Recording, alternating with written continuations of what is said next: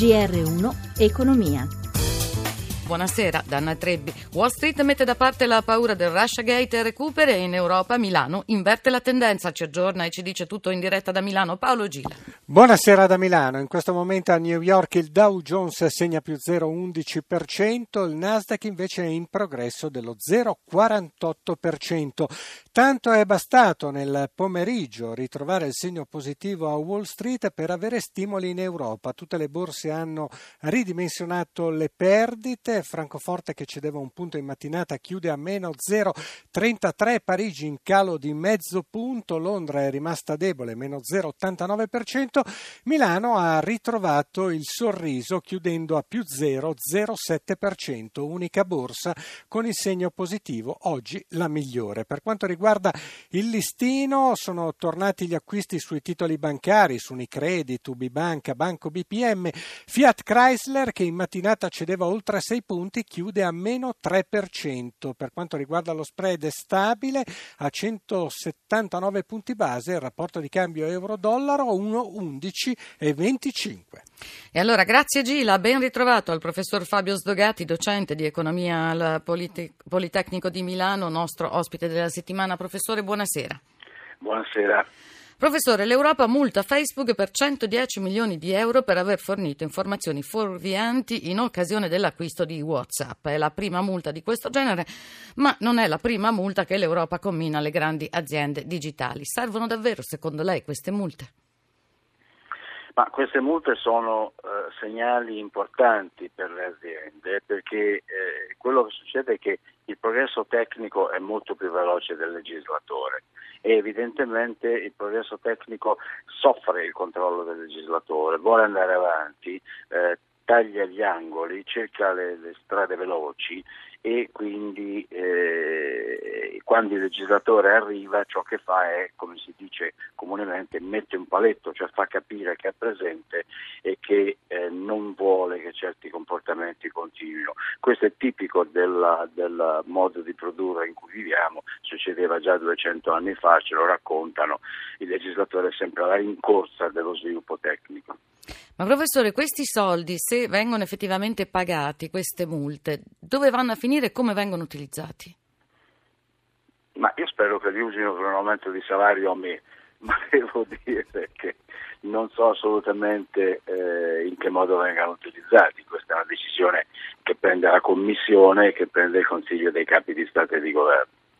Cambiamo argomento, passiamo al lavoro. Dai dati INPS sull'occupazione nel primo trimestre 2017 sono 322.000 i nuovi posti di lavoro, solo 17.000 però sono a tempo indeterminato.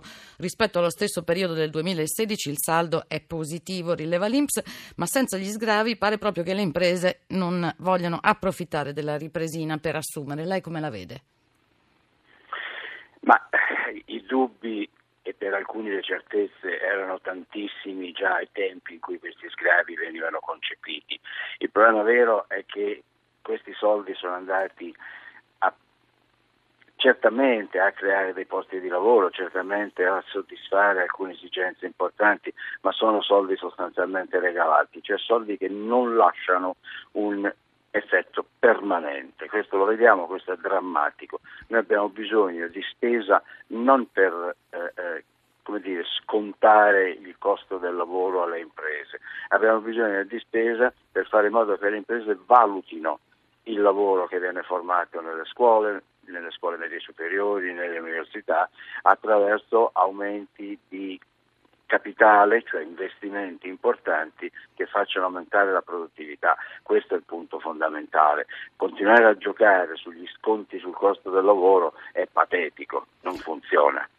Allora, grazie al professor Sdogati, lo ritroviamo domani. Noi restiamo però in tema di lavoro, migliorare le condizioni dei lavoratori nei paesi emergenti.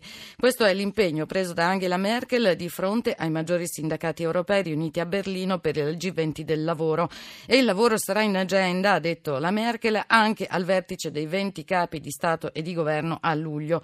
Sulle parole della Merkel, Stefano Marcucci ha sentito Carmelo Barbagallo, leader della طويل Lei è una che conosce il mondo del lavoro perché è leader di un paese che pratica il dialogo sociale a differenza di molti altri paesi anche del nostro ultimamente. Voi però avete chiesto che si parlasse anche di superare l'austerità in Europa. Su questo acquistato noi non solo abbiamo chiesto di superare l'austerità ma anche di investire due punti del PIL per un'occupazione di qualità e di controllare le multinazionali nella loro filiera produttiva. Sulla globalizzazione, Merkel ha detto che i trattati commerciali dovrebbero comprendere precisi standard sociali e ambientali, come dire, si fa affari con chi rispetta i nostri valori anche per quanto riguarda le condizioni di lavoro. Sicuramente prima di fare nuovi trattati è bene discutere con i movimenti sindacali mondiali in maniera da avere le stesse condizioni di lavoro dei lavoratori in tutto il mondo. Si è parlato anche di immigrazione. Noi proponiamo come Will di utilizzare per lo stesso scopo che dice la Merkel di investire nei paesi da dove partono i migranti l'8 per 1000 come lo facciamo in Italia per eh, dare contributi che permettano di bloccare gli esodi in partenza. E per oggi GR1 Economia si ferma qui. Da Mauro Zaninotto in regia e da Anna Trebbi in studio. Buon proseguimento d'ascolto.